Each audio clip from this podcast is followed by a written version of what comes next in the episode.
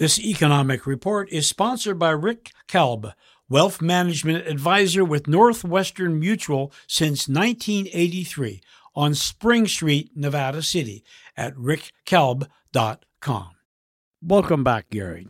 You know, a few days after we last spoke, the job numbers were published, and jobs increased by a huge amount, close to half a million in January. Did that surprise you and people and people in the financial world in general? Yeah, it was a big surprise, Paul. The January 2022 payroll employment numbers that were published by the Bureau of Labor Statistics, or, or BLS, you know, is a closely watched labor market indicator, and lots of folks were projecting that we were going to get, or forecasting we were going to get about 150,000 new jobs in January.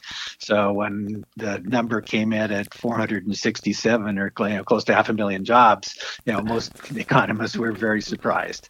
I mean, bottom line, the the January increases in jobs, and this is a survey done from surveys that go to both the private sector and government sector jobs, you know, was a huge increase. And, um, you know, and, and on top of that, the payroll job increases for both November and December were also rised up, revised significantly upwards as well. So, you know, as more complete data became available. So on average, they've, you know, the economy has added about over 500,000 jobs over the last three months. That's very good for the labor market.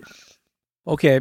Now, Gary, you say this data is from a survey. And so my question is is the BSL survey really representative about what's going on with jobs in the economy?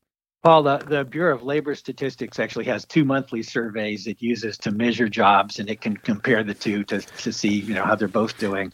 There's a large survey of establishments around 670,000 business and government agency work sites. So they can, they collect a lot of numbers to put together.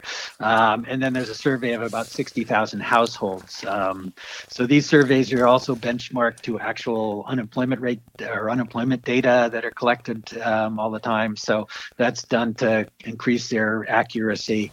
Um, so I'd say they generally provide a very good measure of trends and movements in the job market, and that's why economists closely follow these jobs data. Um, but on a month-to-month data, uh, you know, month-to-month basis, they do they can bounce around a lot. Gary, so how large was the January increase, maybe compared to an average increase over the last 20 years? Well, Paul, um, the average increase uh, monthly in payroll jobs was over the period of the economic recovery, say from 2011 to 2020, was closer to 200,000 jobs. And that's far below uh, half a million, close to half a million. So, you know, and historically, the Bureau of Labor Statistics says they really need an increase of at least uh, 120,000 jobs before a changes in the monthly change is considered to be statistically significant. So, you know, 500,000 uh, is a lot, lot larger. Still, you know, there is a lot of month to month variation in the monthly job numbers, um, but I think they're a reliable gauge overall trends in payroll employment. You, know, you have to look at more than just one month um, because there is variability in the series. Are there any other reasons why the January jobs numbers were such a big surprise?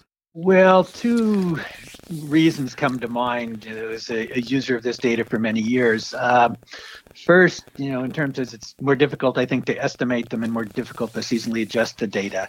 Um, so the COVID monthly changes um, in 2020 were so large, you know, both the 20 million lost jobs in a matter of weeks and then the large, you know, several million monthly increases uh, or a couple of several months with over a million increases uh, as the economy started recovering. So such variation makes it harder to estimate the payroll jobs and as the labor market is is recovering for a while. And you know, related to that are the seasonal factors that are used to adjust the data to reflect normal seasonal swings in employment, like the typical increase in temporary jobs before the holidays and the typical declines in those jobs after the holidays. Um, and with the huge monthly changes in 2020 and 2021, you know, following COVID, uh, those changes are so large it make probably make it much more difficult to accurately, at least for the time being, accurately get the seasonal adjustment factors right. So, you know, th- there are a couple of reasons why the data may be harder to estimate and why the data may be a little bit less reliable. Sure glad we have someone like you that can explain this stuff, especially this last question, Gary. So the increase in jobs was very large in January, and yet unemployment rate rose by a small amount. Okay, explain that.